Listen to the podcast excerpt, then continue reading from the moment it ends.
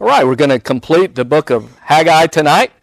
Haggai chapter 2, the last three verses. Remember, we talked about the fact that the book of Haggai has four sermons that Haggai preached over a period of four months in 520 BC, 520 years before, before Christ. And uh, as the nation of the, the remnant of Jerusalem, the remnant of Judah had returned to the land, and so uh, tonight we'll look at the last of those four messages preached by the prophet Haggai. In Haggai chapter 2, verse 20, a short message and a message addressed only to Zerubbabel the governor. And so, uh, Haggai chapter 2, verse 20. And again, the word of the Lord came to Haggai on the 24th day of the month, saying, Speak to Zerubbabel, governor of Judah, saying, I will shake heaven and earth. I will overthrow the throne of kingdoms I will destroy the strength of the Gentile kingdoms. I will overthrow the chariots and those who ride in them. The horses and their riders shall come down, every one by the sword of his brother. In that day, says the Lord of hosts, I will take you, Zerubbabel, my servant, the son of Shealtiel, says the Lord, and make you like a signet ring, for I have chosen you says the Lord of hosts. And so this is the last of four sermons that Haggai preaches on the period of four months. And you'll notice he preaches this sermon the very same day that he preaches the third, uh, chapter 2, verse 10, the 24th day of the ninth month, uh, verse 20, the 24th day of the ninth, uh, of the ninth month. He preaches this sermon to Zerubbabel. And uh, uh, the 24th day of the ninth month was to be a great day, a, a, turning point for the people, for the, for the remnant of Israel that had returned to Judah to rebuild Jerusalem and to rebuild the temple. This would be a turning point, a day of revival, a day of revitalization. The Lord had said, From this day, I will bless you. And that's the message we looked at last week. And we remember in the book of Haggai, the people had returned, uh, returned to the land over 20 years before. Uh, they returned with great ex- excitement and uh, built an altar to the Lord and resumed the sacrifices and laid the foundation of the temple with great joy and great anticipation. And yet, when they got there, they, they found opposition. There were those who opposed the, the building of the, the temple and rebuilding of the city, and they stopped. They stopped the work. And, they, and, when, and when they stopped, they began to pursue other priorities. Uh, they were committed not necessarily to building a house for the Lord, but building what? Their own houses. And so they use their limited resources to, to build their, their own homes. And God sent His word through Haggai and Zechariah, the, the prophet whose book will begin next week. These two guys preached at the same time and had similar messages to, uh, uh, to call them to consider their ways. And uh, these prophets called the people to look at what they had been doing to look at their way of life, to look at their choices, and to look at the results, and to uh, uh, to to consider if the way they have been doing things, the things they've been doing, were working out for them. And so uh, uh they called them to, uh, to to consider their ways. Have you been faithful to the Lord, and have you been faithful to His covenant? Have you loved the Lord above all else? Have you loved the Lord with all your heart, with all your soul, with all your strength? Had they lived according to the covenant? Consider your ways. And if you haven't lived according to the covenant, should you expect covenant blessings? If you're not fulfilling your side of the agreement, the, uh, should the Lord be fulfilling his side and giving you blessing? Or if you're not living in obedience to the covenant, shouldn't you expect covenant curses? And so uh, uh, Haggai tells them to consider their ways and to look at the results and to think that uh, maybe these difficulties that you're experiencing aren't just because of bad luck. Maybe these difficulties that you're experiencing just are, are, are just lack of effort. In fact, in fact, said you've worked really hard and you've got little to show for it. Maybe these difficulties that you're experiencing aren't just a result of, of climate change or a drought. Maybe, maybe these results are, are because of God's discipline. Maybe you're not living according to the covenant. And so you shouldn't expect covenant blessings. Instead, you should expect covenant curses.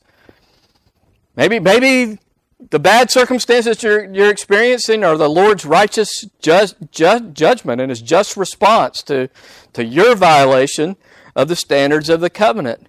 Uh, you know, you entered into a covenant with God at Mount Sinai. You're not living up to the covenant. You shouldn't expect covenant blessings. You should expect covenant curses. Consider your ways. And through the preaching of Haggai and Zechariah, the Lord stirred the hearts of Zerubbabel and, and the priest and, and stirred the hearts of the people, and they began to build. They began to work on the temple. They began to rebuild. And about a month after they began to rebuild, what happened? They stopped. They, got, they, they became discouraged. They got discouraged and they, they, uh, they, they didn't have the same resources that Solomon had, and they were disappointed in the results of their work. The temple wasn't as beautiful and as glorious as they hoped it would be. They were comparing the house that they were building with the one that Solomon had built with a lot more resources, and uh, uh, the, the temple that they were building seemed like nothing in comparison to the one that Solomon had, had built. And so uh, Haggai preaches another message and tells them to be strong, to continue the work, and to not be afraid because the Lord is in their midst. Uh, and, and Haggai also promised them that the, uh, the glory of this humble temple would ultimately be greater than the glory of the former one, the one that they remembered. And so he encouraged them. And so they began to work again. But evidently, they began to work with the wrong heart. They were working, but they weren't devoted to the Lord and His glory. And uh, uh, their desire was not holiness and purity. They didn't have clean hands and pure hearts. And as a result, the work that they were doing was defiled. Their defiled hearts was defiling the work. And so, uh, even though they were building the temple, they were still in violation of the covenant because they weren't loving God with their whole heart, with all their soul, with all their strength. And even though they began to work, they weren't working with pure heart, their work was defiled and their conditions weren't improving. They were still experiencing difficulty. Uh, they would go and try to find uh, uh, 20 ephahs of grain. They'd only find 10. They'd go to draw 50 baths of wine. There were only 20. And there was blight and mildew and hail and the labors of their hands. And so, even though they were working, building the temple, their circumstances didn't it didn't change. They weren't experiencing covenant blessings; they were still experiencing covenant curses, and the Lord's discipline did not cause them to turn. They were they were uh, working hard, and yet they were not. They had not returned to the Lord. All of the discipline, all the difficulties had not resulted in repentance, and so Haggai preaches his third message, and in that message, he gives a message of hope. The 24th day of the ninth month would be a turning point. Would be a turning point. And it's interesting, as we read through that message last week, the, the, the prophet doesn't mention anything, the Lord through the prophet doesn't mention anything about the people turning. He doesn't say anything about repentance. He doesn't say anything about anything that they do. He simply says, from this day forward, verse 19, from this day forward, I will bless you. The, the turning, the change, the revitalization is a result of God's sovereign mercy and God's sovereign grace, the Lord's kindness, the Lord's free choice to bless the people whom He had chosen. He would bless them because they were His people. He would bless them because He had chosen them. There was nothing in them or nothing about them that deserved His blessing. It was a display of God's unconditional sovereign mercy and grace. And he simply said, From this day forward, I will bless you. The 24th day of the ninth month would be a great turning point. It would be a time of revival and re- revitalization that was a result of God's mercy and grace and God's kindness to the people. It's not based on their performance, but His kindness and His grace toward them, as we saw last week. And in tonight's text, we see that the blessing that the Lord promises will extend far beyond grain and new wine and far beyond the figs and the pomegranates and the olives that he promised. The blessing that he promises is going to go far beyond the temporary, the temporal, the physical needs that they have. In verse 19, he says, From this day I will bless you and then in verse 20, verses 20 through 23, he points to a future day and a future blessing an ultimate blessing. So, so he says, from this time forward, I'm going to bless you, and I'm going to bless you with these temporary things, but I am also going to bless you in the future with eternal blessings. And so that's the message in verses 20 through 23 that we read earlier. And to, to whom is this last sermon addressed? Zerubbabel. Who is he? Zerubbabel is the governor. And who installed Zerubbabel as the governor of Judah? Well, all authority comes from God, but who was the uh, the authority? Yeah, yeah. So all all people in authority come from God, but but who made Zerubbabel governor in the earth? King Darius. Yeah, King King Darius or Darius, however, whichever way you want to pronounce it. Um, and so, so the king, the Persian king, appointed Zerubbabel governor under God's sovereign will. Uh, but the, the, the king, and so he was governor, and, and because he was appointed by Darius, his authority was subordinate, lined up under the, the pagan king. So he wasn't king, he was governor, but his governor, his, his, uh, his authority was sub, uh, underneath that pagan king, subordinate to, subject to the pagan king. If the pagan king put him into office, the pagan king could also take him out of office. And so Zerubbabel was governor. He'd been appointed by the king of Persia, and he was the highest ranking government official in the land, but his power was derived from and subordinate to the pagan, heathen king of Persia. And so uh, he was governor, but Zerubbabel was also a descendant of David. Zerubbabel was a descendant of David. And God had promised David that his descendants would sit on the throne in Israel, but at this time the king was Darius and not Zerubbabel. And, uh, and so God speaks to Zerubbabel, the governor, and notice in this message God's, you know, who the actor is the repetition of I will. I will shake heaven and earth. I will overthrow the throne of kingdoms. I will destroy the think, strength of the Gentile kingdoms. I will overthrow the chariots and those who ride in them. The horses and their riders shall come down, every one by the sword of his brother.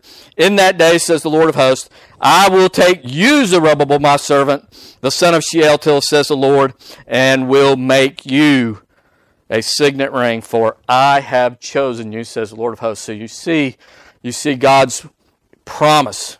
The Lord will take initiative. The Lord will act. His people are not called to do anything.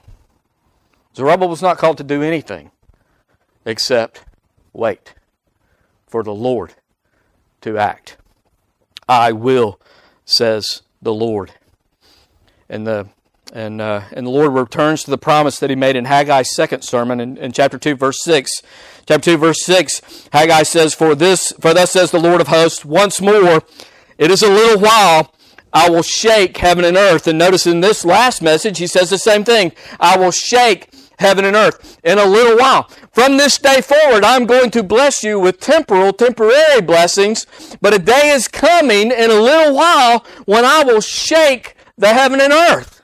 And we talked about the fact that when he preached this before, he was talking about taking the, the, the, Gentile kingdoms and turning them upside down and shaking them so all the coins fell out of their pockets and uh, all those resources would be used to, to build the kingdom of God. And, and so again, he shakes, he says, I'm going to shake the heaven and earth.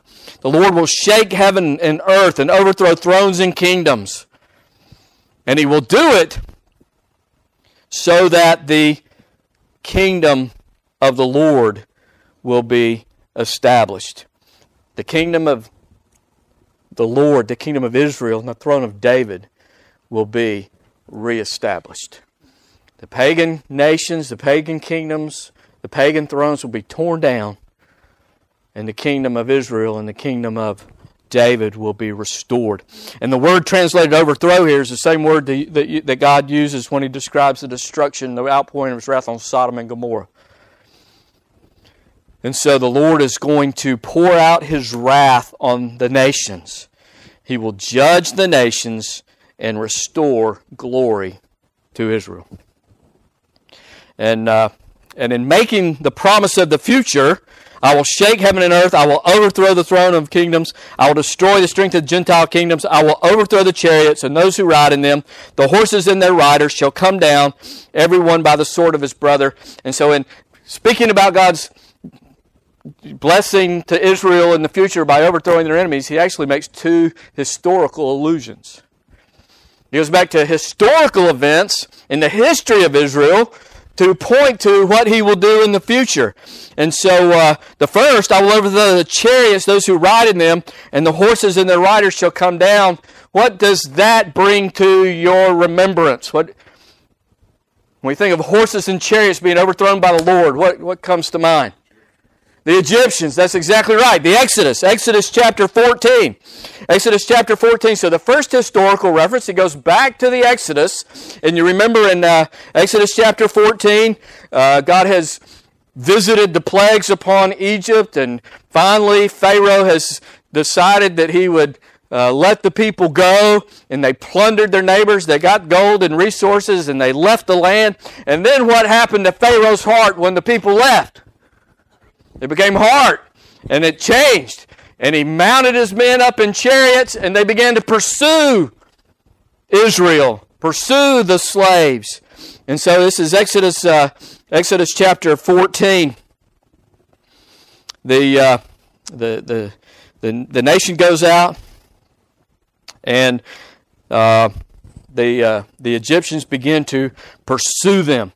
And that's when uh, uh, God tells Israel through through uh, Moses in Exodus chapter 14 verse 13 Moses said to the people do not be afraid. Stand still and see the salvation of the Lord which he will accomplish for you today. For the Egyptians who you see today you shall see no more forever. The Lord will fight for you and you shall hold your peace. And then uh, the Lord opened up the Red Sea the uh, people of Israel walked through on dry land. Uh, chapter 14, verse 23 of Exodus. The Egyptians pursued them and went after them into the midst of the sea, and all Pharaoh's horses, his chariots, and his horsemen. And it came to pass in the morning, uh, watch, that the Lord looked down upon the army of the Egyptians through the pillar of fire and cloud, and he troubled the army of the Egyptians. He took off their chariot wheels so that they drove them with difficulty. And the Egyptians said, Let us flee from the face of Israel for the Lord fights for them against the Egyptians. And then the Lord, you know, told Moses to stretch your hand over the sea that the waters may come back upon the Egyptians on their chariots and their horsemen. And Moses stretched out his hand over the sea, and when the hand over the sea, when the morning appeared, the sea returned to its full depth while the Egyptians were fleeing into it. So the Lord overthrew the Egyptians in the midst of the sea. The waters returned and covered the chariots, the horsemen, and all the army of Pharaoh that came into the sea after them. Not so much as one of them remained. And so here, uh, uh, Haggai makes this historical reference. Just as the army of the Egyptians was overthrown, the horses and chariots were thrown down, so will it be in the future. And in the same way, and, and even the, the Egyptians acknowledged, the Lord is fighting for Israel and against us. Israel, all they're doing is walking across on dry land. They're not doing anything. And Moses told them to stand still, to keep their peace, that the Lord would fight for them. They weren't going to do anything except go forward, and the Lord was going to fight for them. And even the Egyptians recognized that in verse in verse uh, 25. And then uh, after they come across to the to uh, they, they begin to sing a song, and they sing about the Lord's deliverance. Chapter 15, Exodus 15, 1. Moses and the children of Israel sang this song to the Lord and spoke, saying, I will sing to the Lord, for he has triumphed glorious. The horse and its rider he has thrown into the sea. The Lord is my strength and my song. He has become my salvation. He is my God, and I will praise him. My Father's God, and I will exalt him. The Lord is a man of war. The Lord is his name. Pharaoh's chariots and his army he has cast into the sea. His chosen captains also are drowned in the Red Sea. The depths have covered them. They sank to the bottom like a stone. And so uh, Haggai is saying, just as in the past, when all you had to do is stand still and keep your peace, the Lord fought for you, and the Lord overthrew your enemies. in the same way in the future, all you got to do is stand and watch. You stand and watch. Don't be afraid. Stand still and see the salvation of the Lord, which He will accomplish for you today. For the Egyptians you see today, you will not see, you will not see again no more forever, Moses said. The Lord will fight for you, and you shall hold your peace. All they had to do was stand and watch. And so Haggai says, that's what it's going to be in the future. Stand and watch. The Lord will fight. The Lord will overthrow your enemies and establish your, your throne. All right, so the first allusion is Exodus in verse 22. The second one, everyone by the sword of his brother. Now, this might be a less prominent. Anybody know uh, what that historical allusion might be?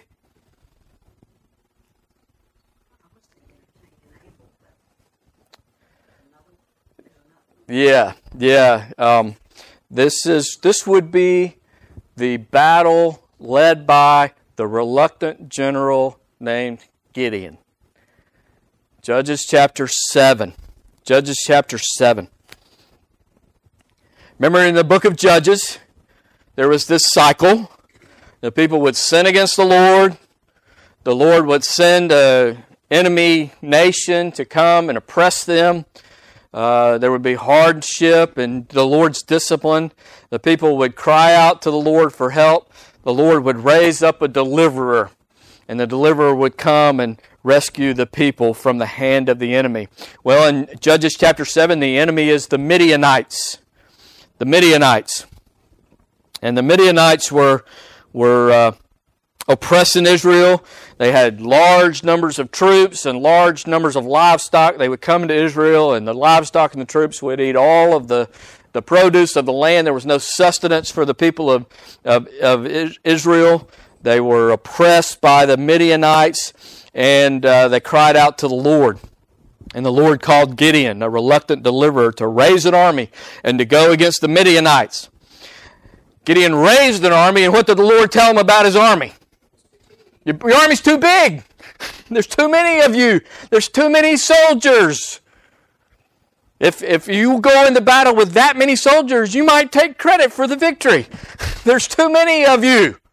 And so the Lord sovereignly reduced Gideon's army. He said, if anybody's afraid, y'all go home. And 22,000 of them went home. and then, uh, and the Lord said, you still got too many. Go down, uh, go down to the creek and only, uh, only take this, this small number the ones who, uh, uh, uh, I'm sorry? Yeah, the one who lapped the water like a dog laps, you will set apart by himself. Likewise, everyone who gets down on his knees to drink. The number who lapped, putting their hand to their mouth, was 300 men. So that's the ones that they kept. The ones who would be on their knees, pick up the water in their hands, and, and not lap like a dog. The ones that lap like a dog had to go to the house. But these, they kept them 300. So there's 300 of them. And so, uh, so the Lord reduced the army to 300 men. And the night before the battle, Gideon snuck down uh, toward the camp and heard one of the enemy soldiers talking about a dream that he'd had. And so he hears this enemy soldier telling his buddy, his battle buddy, his foxhole mate, uh, about the dream that he had. And his buddy, his battle buddy, says, Well, that dream means that the Lord has given the whole camp and all of Midian into the hands of Gideon and the army of Israel. And so Gideon hears that and he's encouraged. And so he goes back and he tells the men, he tells all the men that uh, uh, to arise. The Lord has delivered the camp of Midian into your hand. And he divided the 300 men into three companies and he armed them.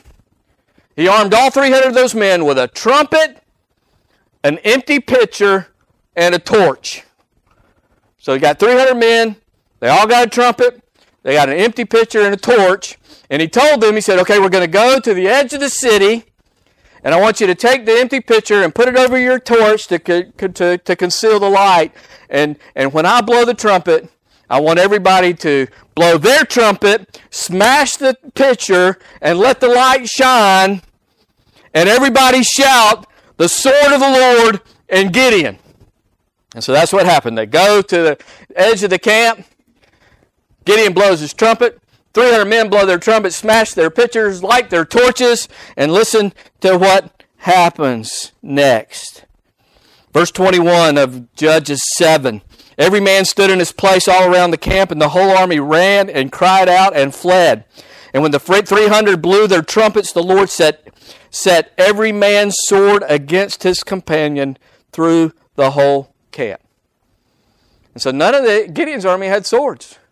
But the Midians killed each other with their swords. He set the swords of all the men against himself. Everyone died by the sword of his brother. And so that's what Haggai says is going to happen again. And so Gideon goes tell the people, he says, you know, really all you got to do is be a spectator. Go blow your trumpet, break your pitcher, let your light shine, shout the sword of the Lord in Gideon, and watch the Midianites kill each other. he said, You're just going to be spectators. And so, in both of these events, the Lord is the warrior and his people are spectators. All you got to do is stand and watch. All you got to do is stand and watch the Lord fight for you. Now, the, the, army of Gideon, they did pursue the defeated enemy and make sure the defeat was complete and total. But the main, the main battle, Y'all just stand and watch as the Lord fights for you. And so that's what Haggai says. That's what's going to happen in the future. Just like the Lord fought for Israel, destroyed the army of Egypt, throwing the horse and the rider and the chariot into the sea. And just as the army of Midianites, he turned every man's sword against his companion, his battle buddy. That's exactly what's going to happen in the future when I shake the heaven and the earth. And so, in both the historical allusions made by Haggai in this passage, the Lord is the warrior, and all his people have to do is stand and watch. He doesn't call his people to take up the sword against their Persian oppressors. He doesn't tell his nation that you've got to take up arms in rebellion against the pagan king.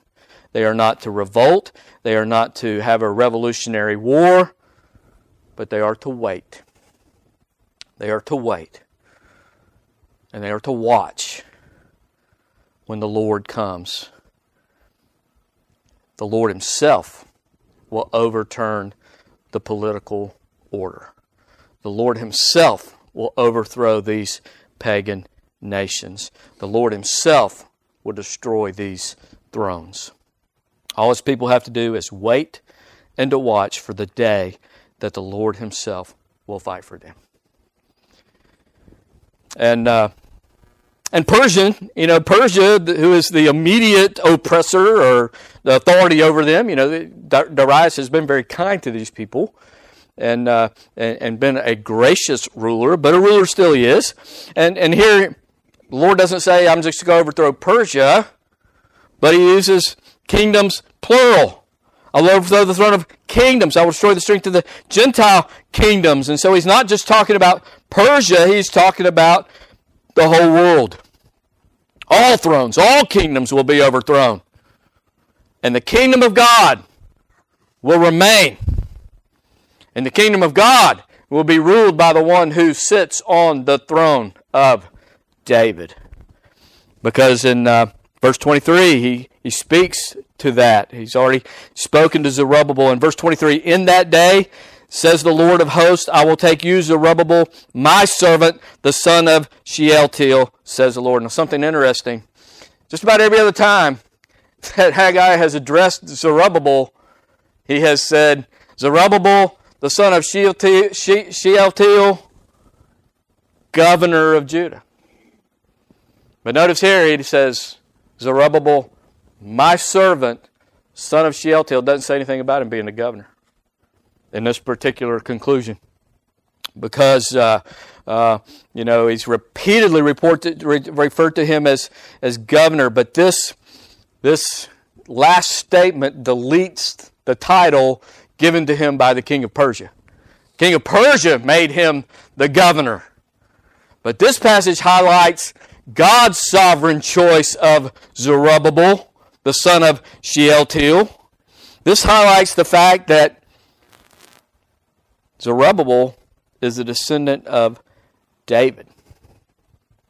King of Persia might have made him governor, But the Lord says, what the Lord say he's going to make Zerubbabel like? A signet ring. What's the signet ring? What what does that mean? Okay. And uh, and and so that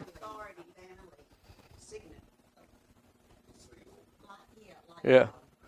The families had the word crest and everything many, many years ago. Right, and what would be the significance of the the royal family? Okay, the authority and the ring would have the, the family seal, the family crest on it, and it would be something that he would actually dip into into wax and seal a decree or a law. Or, you know, the, he would he would write down the royal decree, the command, the law, and he would put wax on it and then seal it with that signet ring to show that this was the, the king's authority. And so that signet ring recognized royal authority. And so the Lord says, I'm going to make you king.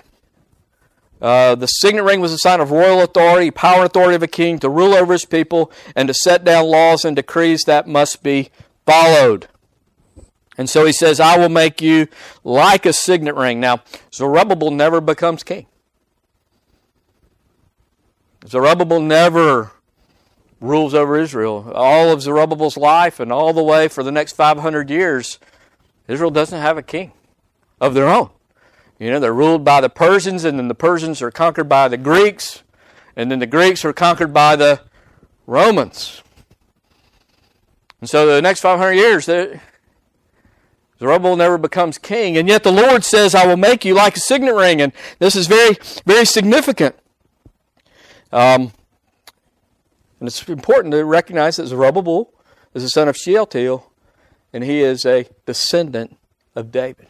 It's also significant that in Jeremiah chapter 22, the signet ring is ripped off the finger of Conaniah, also, know, also uh, uh, called Jeconiah. Go to Rev, uh, Jeremiah chapter 22. Coniah. Jeremiah 22, 24 the Lord says, As I live, says the Lord, though Coniah the son of Jehoiakim, king of Judah, were the signet of my right hand, yet I would pluck you off. And I will give you into the hand of those who seek your life, and into the hand of those who whose face you fear. The hand of Nebuchadnezzar, king of Babylon, and the hand of the Chaldeans. So I will cast you out and your mother who bore you into another country where you were not born, and there you will die. But to the land to which they desire to return, there they shall not return. Is, is this man, Coniah, a despised, broken idol, a vessel in which there is no pleasure? Why are they cast out, he and his descendants, and cast into a land which they do not know? O earth, earth, earth, hear the word of the Lord. Says, thus says the Lord. Write this man down as childless, a man who shall not prosper in his days, for none of his descendants shall prosper, sitting on the throne of David and ruling Judah anymore. All right, so Coniah has the signet ring ripped off his finger, and he's sent into exile, and he dies in a foreign land, and his descendants are in disgrace. And so when we compare what when we interpret, use Scripture to interpret Scripture, and we look at what Haggai says and compare it with Jer- what Jeremiah has says, this is very important. Jeremiah has said that none of his descendants will sit on the throne of David and rule in Judah anymore. Now we can interpret that two ways. We can say his direct descendants, like his children, like Shealtiel, because Coniah was Zerubbabel's grandpa. And so it, could be speaking to his direct descendant, Shealtiel. Not going to sit on the throne of, of Judah, which he doesn't. Or you could take that word descendant to mean that none of your descendants, none of your seed, nobody ever, forever, is going to sit on the throne of David. Which interpretation is correct? Well, Haggai helps us. Because he speaks to Coniah's grandpa and says, I'm going to make you a signet ring. And so he's saying that, uh, uh, that his, his dynasty is going to end. He is not going to have a son sit on the throne of Jerusalem because they will be in exile. Shealtiel will not, Zerubbabel will not, and for 500 years there will not be a descendant of David sitting on the king of Israel, the throne of Israel. And so, uh, so, uh, but but Haggai and Jeremiah a little bit later, Jeremiah later in verse five says, Behold, the days are coming, of, of, chapter 23, the next chapter. Behold, the days are coming, says the Lord, I will raise to David a branch of righteousness. A king shall reign and prosper and execute judgment and righteousness in the earth. And in his days, Judah will be saved. And Israel will dwell safely. And his name, this is the name by which he will be called, the Lord our righteousness. And so Jeremiah indicates that, yeah, Coniah is not going to have a direct descendant, a child sitting on the throne of Israel, and yet God will raise up from David one who will sit on his throne. And then Haggai says the same thing that the, the, the line of David will be preserved. The line of David will be preserved. And Zerubbabel, the descendant of Shealtiel, descendant of Coniah, the descendant of David, through Zerubbabel, that line will be preserved. The line of David will, will be preserved. And though Zerubbabel will never himself serve as king, the line, the royal line, will be preserved through him. And why is that? Is it because Zerubbabel is a good guy? Is it because Zerubbabel was a great leader? Is it because Zerubbabel was strong and powerful? Because he's good looking? Because he's wise? Is that why God will make him a like a signet ring? Because there's something within Zerubbabel that is worthy? What does the text say? Why? I chose you. God's sovereign grace. Not anything about Zerubbabel. Just like he's not blessing Israel because of anything in them. I'm going to make you signet ring like a signet ring. The royal authority is going to come through you, but not because of who you are because I have chosen you, says the Lord. God's sovereign grace. I have chosen you, says the Lord of hosts. And so, by God's sovereign grace, He will overthrow the kingdoms and thrones of the earth and establish His kingdom and put the King of kings on the throne of all thrones. That's God's promise to Zerubbabel through Haggai. The Lord says, I will shake the earth. And by God's sovereign grace, He will overthrow the kingdoms and thrones and establish His kingdom and put His king, the King of Kings, on the throne of thrones. And and just uh, so because you, you might be interested, Matthew, Matthew chapter one, verse twelve.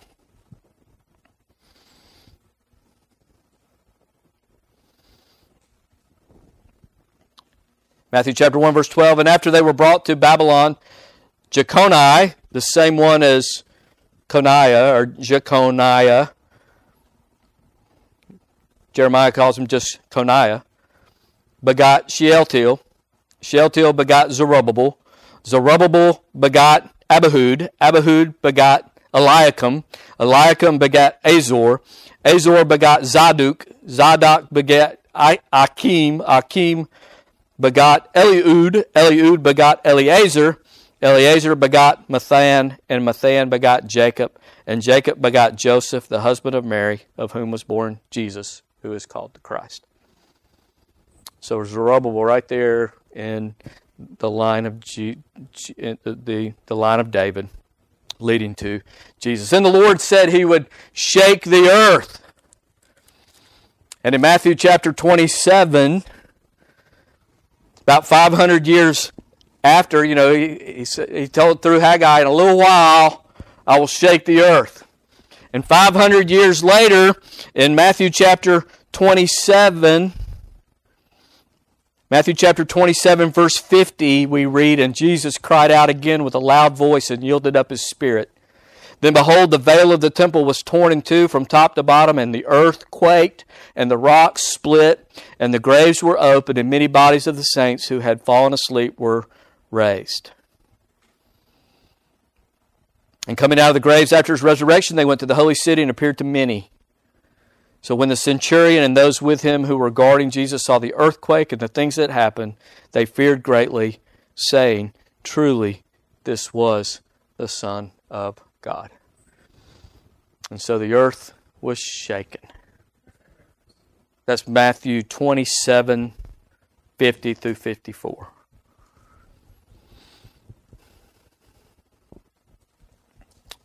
The Lord shook the earth in the death of Jesus and the establishment of the descendant of David who would bring the kingdom of God and sit on the throne of thrones. And then, well, the Lord shook the earth again three days later. Verse chapter 28. Matthew 28, verse 1. Now, after the Sabbath, as the first day of the week began to dawn, Mary Magdalene, the other Mary, came to see the tomb, and behold, there was a great earthquake. For an angel of the Lord descended from heaven and came and rolled back the stone from the door and sat on it.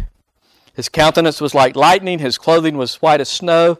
The guards shook for fear of him and became like dead men. And the angel answered and said to the women, Do not be afraid, for I know you seek Jesus who was crucified. He is not here, for he is risen, as he said. Come see the place where the Lord lay. So Haggai said the Lord would shake the earth. He would overthrow the kingdoms and authority. And Jesus died on the cross, and the earth shook. And then Jesus rose from the dead, and the earth shook, defeating all the power and authority of the Roman Empire as he rose from the dead. And so the kingdom of God is already. The Lord shook the earth in the death and resurrection of Jesus. The kingdom of God is already, but not yet.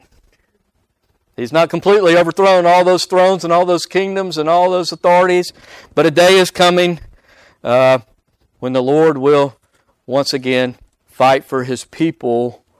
Uh, turn to Revelation 19.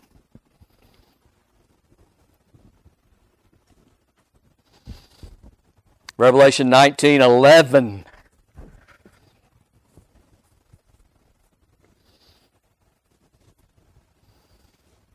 Now I saw heaven open, and behold, a white horse. And he who sat on him was called faithful and true, and in righteousness he judges and makes war. His eyes were like a flame of fire, and on his head were many crowns. He had a name written that no one knew except himself. He was clothed with a robe dipped in blood, and his name was called the Word of God. And the armies in heaven, clothed in fine linen, white and clean, followed him out on white horses. Now out of his mouth goes a sharp sword that with it he should strike the nations, and he himself will rule them with a rod of iron. He himself treads the winepress of the fierceness and wrath of Almighty God, and he has on his robe and on his thigh a name written King of Kings and Lord of Lords. Then I saw an angel standing in the sun, and he cried with a loud voice, saying to all the birds that fly in the midst of heaven, Come and gather together for the supper of the great God that you may eat the flesh of kings and flesh of captains and flesh of mighty men, the flesh of horses and those who sit on them, and the flesh of all people, free and slave, both small and great. And I saw the beasts, the kings of the earth, their armies gathered together to make war against him who sat on the horse and against the army, his army. And the beast was captured, and with him the false prophet who worked signs in his presence by which he deceived those who received the mark of the beast and those who worshipped his image. Those two were cast alive into the lake of fire burning with brimstone, and the rest were killed with the sword which proceeded from the mouth of him who sat on the horse, and all the birds were filled with their flesh.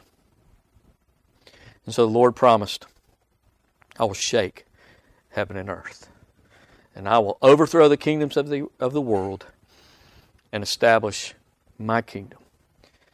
And I will overthrow the thrones of the earth, and the King of kings and Lord of lords will sit on the throne of thrones and rule my kingdom in righteousness and justice, the one who is descended from David, will sit on the throne of David forever. And so, uh, just like in the Exodus, just like in the battle of the Midianites, God just tells his people to, wa- to wait and watch as the Lord will fight for you. It doesn't say take a sword, leave a revolution, have a, have a rebellion. Wait and watch. The Lord will fight for you, and you will be but a spectator.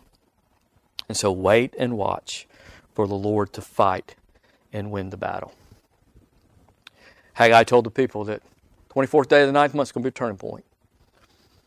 It's not because of anything that you've done, it's because of the Lord's grace and mercy and kindness to you. And he tells us that ultimately he will overthrow the kingdoms of the earth, establish his kingdom where we will live with Jesus forever. And it's not because of anything that you've done, but because of his kindness and his grace toward us in Christ Jesus. So Haggai brings the people a message of hope. That though they are subordinate to the Persian king, God will establish his kingdom and set his king on the throne, and all they got to do is wait and watch. All right, questions about Haggai?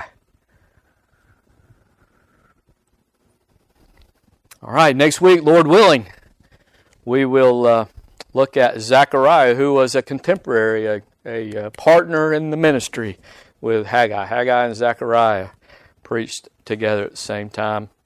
Uh, but Zechariah had a lot more to say, and uh, same people, same time. Yep. yep. And so, and Zechariah a lot of a lot of symbology, a lot of interpretive challenges. Uh, you know, I think I said last week, Zechariah is like the revelation of the Old Testament. A lot of a lot of symbolic language. So, so be be a challenging study for us. All right, thoughts about Haggai? All right, you want to read ahead? Go ahead and read Zechariah. You know, we, we'll probably get a, a verse done next week. but, but, I don't know. It's the same history, so we might not have to do as much background since we've we've been through that with Haggai. But, all right. It really is. Yeah. It's a, it's, all right. Well, let's let's pray together.